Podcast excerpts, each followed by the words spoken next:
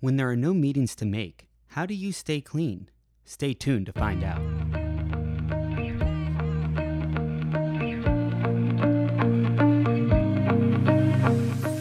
Good, grateful morning. Thank you for tuning in to the Pink Cloud Podcast. Are you looking for answers that you think that you want? Are you exhausting yourself mentally over minuscule details? Let me ask you, what are you doing for yourself today? I challenge you to surrender, to accept that no matter where you are in your life, you are where you need to be, I promise you. Let's not think about the future. I know that our stress levels are at an all time high. Employment, rent, our relationships, the entire human population is on edge. So let's take this leap off that edge together. Today, invest in yourself. Starting from now, the most valuable thing in your life is you. It's not your home or your car. Value your intelligence, your compassion, your empathy. Learn to listen to other people's needs. Let's try to meet one another where we're at instead of always expecting others to come to us. I want you to do this for one week, second by second, minute by minute, hour by hour, whatever it takes. Realize your value. Whatever it takes to be the best version of yourself, do it. I know it seems hard, and I'm not to say it's easy, but I'm not asking you to change the world overnight. Start small. Just get out of bed in the morning. Brush your teeth. Make a healthy breakfast. Decide to put the right foods in your body. Decide to drink more water. These small actions can bring life changing results. I can only speak from my experience, but when you focus on your mind, body, and spirit, and when you start worrying about others, your life gets better. If you believe, be your hero, be your champion, so that one day you can be someone else's. This is my story. This is my story. This is my story. This is my story. I'm here with John Fleming Wood, uh, and uh, I'm going to break his anonymity because he said I could. So I'm yeah, you do totally that. can. You know that. I do, and um, we go way back. 11, 11, 11 or 12 almost. Yeah, Jesus. Yeah, Been that ele- long? 11 or 12 years. And, um, you know, it's interesting. And I, I wanted to bring you on because you are one of the few people that kind of knows both sides of me, right? You know me in active addiction and you know me um, in recovery. And we've both come such a long way in our journey. Yeah, I'll agree with that. And we've both experienced um, you know similar things but but in different aspects of, of our Mm, of our recovery journey and our life journey um, dealing with loss dealing with incarceration dealing with just struggles through staying clean. And i know that we are both similar that losing our mothers was a traumatic experience for for both of us Like, you know, I was taking her to the hospital on, on Memorial Day, September 1st of 2011, and she had a pulmonary embolism in my passenger seat. And she was fine one minute, and then she was like trying to climb out my passenger window the next. And like, it just, it's, it messed me up, man. Like, it really messed me up because I was high as gas when it happened. Like, I told her I had a rehearsal earlier in the day when she asked, and, um, you know, I, you know, she's like, okay, come by later. And I blamed myself, not realizing that like you don't find aneurysms or embolisms. It's not something to go looking for. no you don't and mm, I couldn't have stopped it. But like I remember in all my anger and my arrogance shouting at the sky for God to not take her. Like, don't you fucking take her. Like you, you know, you're not gonna do this. Thinking I had I had brass balls at that point, thinking that I could petition God with my rage. It messed me up. Like I, I mean, you remember I went off the I deep do. end at that point. i i You know, definitely mean, like Vinny Vinny Burke looked at me at one of his parties and he was like, "Look, I'm just worried about you that you're going to purposely check out with substances." And I went, "You know, Vinny, fuck it. If I can't beat him, I'll join him." I don't and, know, it- like and at that point at that point and i i've been there and i i, I can just assume and, and you know you if if i'm wrong correct me but at that point when you say if i'll just beat him i'll just join him like who cares you know i'm re- if i die whatever you know that that's yeah, oh yeah, I didn't I'm give ready. a shit if I was to die at that point. Yeah, and it's like every time I stuck a needle in my arm, it's just like, okay, I don't care. Whatever, I'm taking a chance. I'm taking a chance. I'm taking a chance. And I never Yeah, oh, once oh, yeah. thought about it, you know? It's just like whatever, whatever, whatever. It's my life. It's normal. And like Well, we we sit here and we are able to talk about this stuff and, and laugh and and you know just reminisce and, and stuff like that but it's like when we talk to people that have not even experienced anything like this like when i share my story to normal people they look at me and they're like this is fascinating and i'm like this is life you know It- that or it scares the piss out of them. exactly but they're you know they're just like looking i'm like this is interesting because to me this is just like my life you know yeah, I- like uh this is this is what I've been doing for years. It's like you know, I'm not gonna like you know I'm not gonna tell you what it what it was like you know, and I don't need to tell anybody in the rooms what it was like to be strung out in Boston living under a bridge because in some aspect or another, figurative, figuratively or literally, you get it. yeah yeah But yeah for me to explain that to a non-addict, like that's kind of like the old saying is, you know, to explain addiction to somebody who doesn't have it is like explaining a headache to somebody who doesn't have a head. exactly and They're it's like- just they're just not going to get it.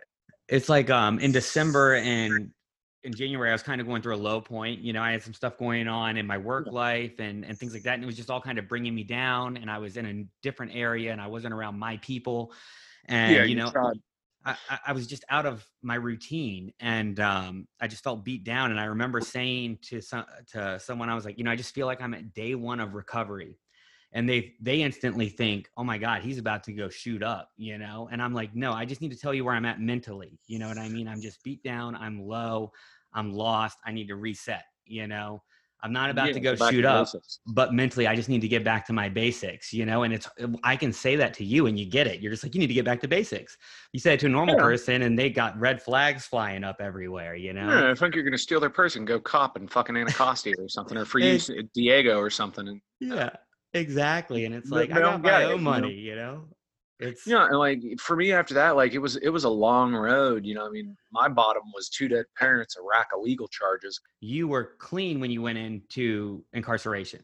Yeah, I had Right. three weeks and two days clean. I detoxed at uh at uh at Rivendell out in White Post. Um, you know, where my my sponsor and he doesn't care. Um, you know, you know, Hugh McGee's my sponsor. He's the director out there. Um, you know, like I lived there probably in a similar fashion to when you were there. Like I lived there for like two and a half, almost three months. It was a month long program. Like there were maybe three clients. It hadn't been stru- restructured to the way it is now. It was, it wasn't bare bones, but it was different. And like, you know, And and um, for anyone listening, John is talking about Rivendell Recovery Center in White Post, Virginia. Yeah, I would recommend treatment- it's what saved my life. I it- mean, you know, and mine. And if you um if you are struggling, no matter where you live in this country or this world, you find Hugh McGee and and go give yourself a chance. You know, Yeah. that's that's yeah, I mean, like that's that's that's the thing. Like, you know, it's the last house on the block. That, It- yeah. that- like I got kidnapped by uh by Tina H after a meeting and dropped off there, and she said, "Can we keep? I found one. Can we keep him?" You know. Well, that's like you telling me to get on that bus, you know, at the meeting when I came up to you and homeless and I was couch surfing and I was on the street and I was low. And I remember that day distinctly because it was cold, it was February, and I went to church that morning because it was freezing and I needed somewhere to stay warm. And then I remembered there was a noon meeting at Edge Hill. And I, I walked there and I sat down and you were there and I just kept looking at you the whole meeting. You know, and I just kept looking over at you. And I remember coming up to you after, and I don't remember what I said, you know, but I just remember this feeling of I'm so glad there's somebody here that I know. And I just remember telling you, like, hey, I overdosed. I'm trying to get my stuff together. Do you have any suggestions? You know, you also said I need help. I need help. I, I figured I did, but I wasn't sure. Yeah, know? no, you were kind of foggy. Uh, I remember what happened. I said, "Yeah, give me a second. and I stepped away and I called Huey. now from that moment to where we are now you know and it's even like you you went into jail clean you know, yeah. clean, and i went into jail my last time that i had to go for my outstanding warrants clean Yeah. and the minds the mindset of going into incarceration already clean rather than ripping and, and running and, and just coming in off the Oh streets God.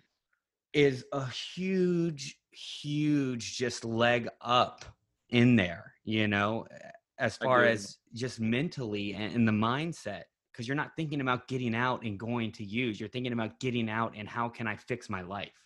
Well, I'd never been to jail before a long term like that. I, I went from treatment with three weeks and two days clean um, to jail with with you know where I had to pull almost a year. So it's like one of the like I don't remember all of the little th- mantra whatever thing I used to tell myself when I was trying to fall asleep, which in the first six months in meth psychosis, and I'm a I'm a speed freak by Yeah. nature. Oh, I know. Um, Yeah, I know you you, go know. up, I go down, you know?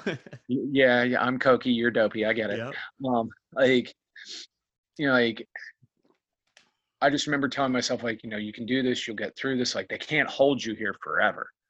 Like, Yeah. don't get in any, like, don't get in any sh- any trouble.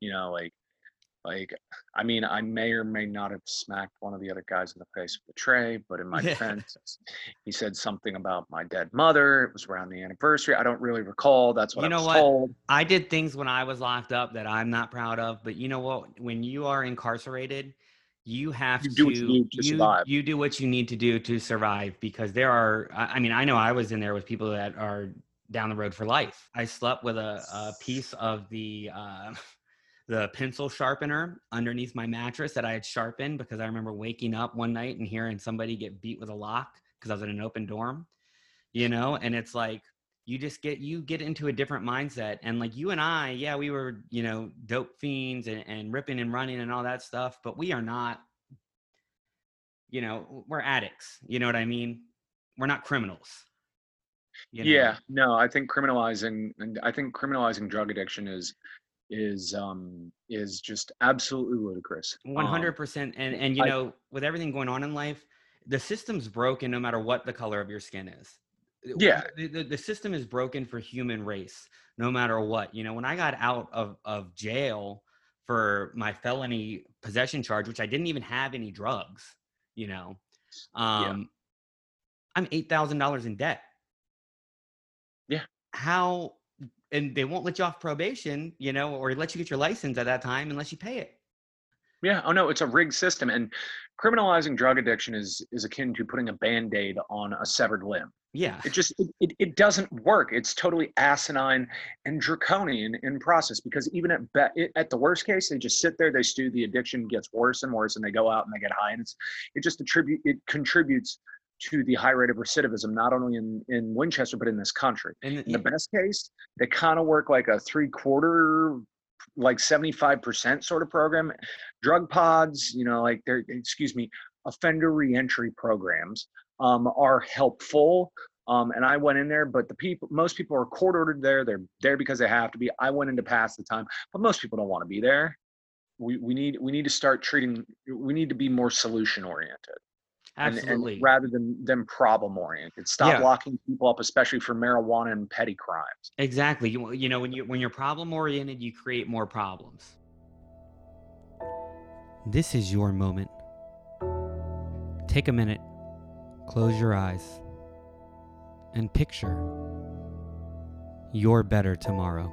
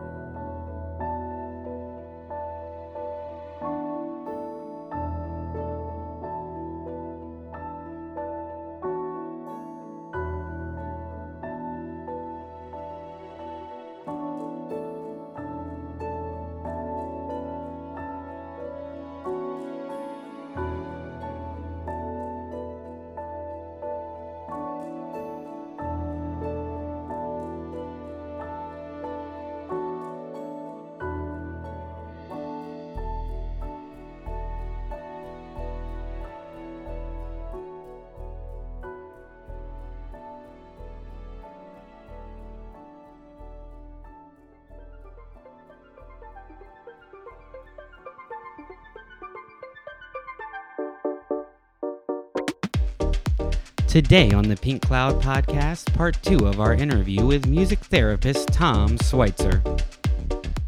watching you over these years, and you know, and, and something I will be able to say on this podcast that a lot of other people will not because they don't know you as long, is I do know that you are somebody that music swept in, Yeah. that music took in, that you getting up on stage and having a voice and allowing music to express yourself and socialize and connect it was so obvious and I, how old were you then? Were you 18 I was I was just turned 18, 17, Yeah, 18, yeah. so obvious boomer. And how and then from that point on you wanting to be a part of the world of theater and music. And the reason that people you know there's there's there's a big connection too between uh, some mental health Mhm. and those people in the arts right? Yes, So yes. we are all looking for a place. We're all looking for a place to express ourselves and then music has this innate way to be a conduit for our emotional self and in music therapy I might get the name wrong. Um, I can't remember if it was Jack or Ryan that you worked with, um, who had the OCD song. jack Jack. Okay. So I, I found that interesting and, and hearing you talk about that because you you sang the song that he sings whenever he feels OCD, right? yes. And in my head, I think you already know where I'm going to go. How could somebody could this be I, I'm instantly taken to this could be something for somebody when they feel triggered to use. Right. Completely. it's the same you know obsessive compulsive is addiction it's the same thing It's the same thing. Jack Jack might want to go to the sink and wash his hands another 80 times. Another person might want to go to the bottle and pour another glass of wine or vodka or something. It's the same thing. And for somebody his age at that time, we created these songs so he could stop himself.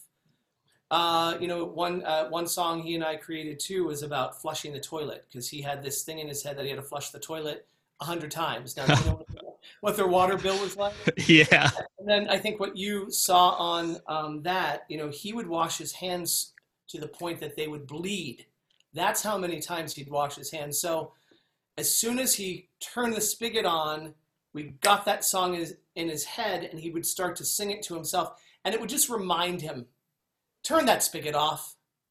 Yeah. You know, and I think we changed some verses too, like, you know, things he could do, like go talk to your mom.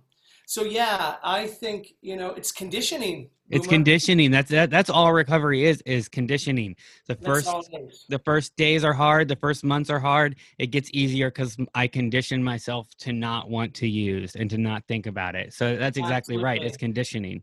If you can use some music to condition yourself, mm. especially during those first couple months, yes. like I'm going to sit here and then, you know, I know you know all those tricks. You know, I'm going to have the hot chamomile tea with honey. yeah. you know, like all the things. So I have liquid in my mouth and I'm holding it. I mean, I've been around it enough to see it. And once again, just being somebody that does drink alcohol to make sure I'm always in check. Yeah. I mean, like I said, before the hospital, I was doing something like, well, on Monday, Wednesdays, and Fridays, I'm just going to drink tea. yeah. Because once you lived with an addict, once you saw it go down so quick, and then you watch yourself kind of like just doing a little bit too much, you become your fear of your father. Yeah. And Yeah. I know, I know you live that. Uh, yes. You know, we are, we are, you are part your mom, you are part your dad, and so am I. Yeah. And so when it comes to like the things they suffered with, you and I are making a choice we don't have to. And these obsessive thoughts, like the cycling sometimes gets there too, the music stops my cycle. Yeah. And the music might stop somebody like a Jack from washing his hands. It might stop somebody, you know, and then like we said, conditioning. Two months later, that person hears that song uh, in the car and they're like, oh, that's a good feeling. That means I have control. I have Yes. control of something.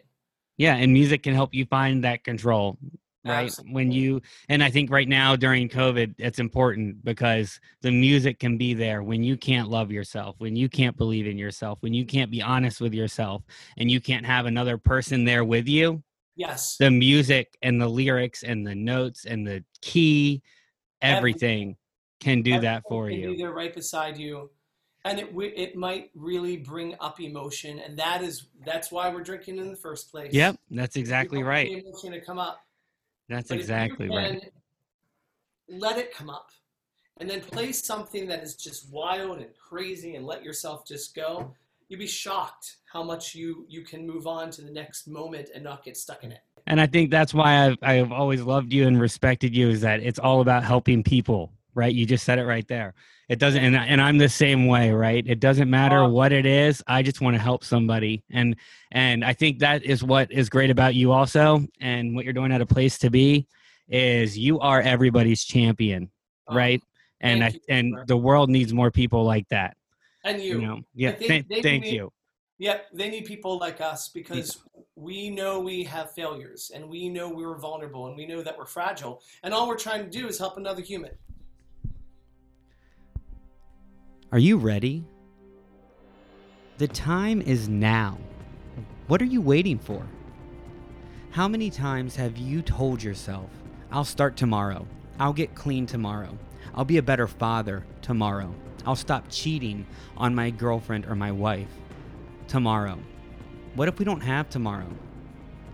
Let me help you get there today. Do these simple actions. Start telling yourself you love yourself, you believe in yourself. I know it's hard, but get honest with yourself. What are you hiding? It could be small or it could be enormous, but secrets keep us sick. I'm asking you today to free yourself. I don't have an answer for you, but what I know is the only answer is to be happy, joyous, and free. And I know that doing these things for me, these simple things, has made me a better friend, a better uncle, a better brother, a better father, a better human being. Don't you want to be all of those things? I can't do these things for you, but you can. So realize your value today. Invest in yourself. If no one told you that they love you, that they believe in you, that they are proud of you, that you are valuable, I am all of those things for you. Until next time, this was the Pink Cloud Podcast.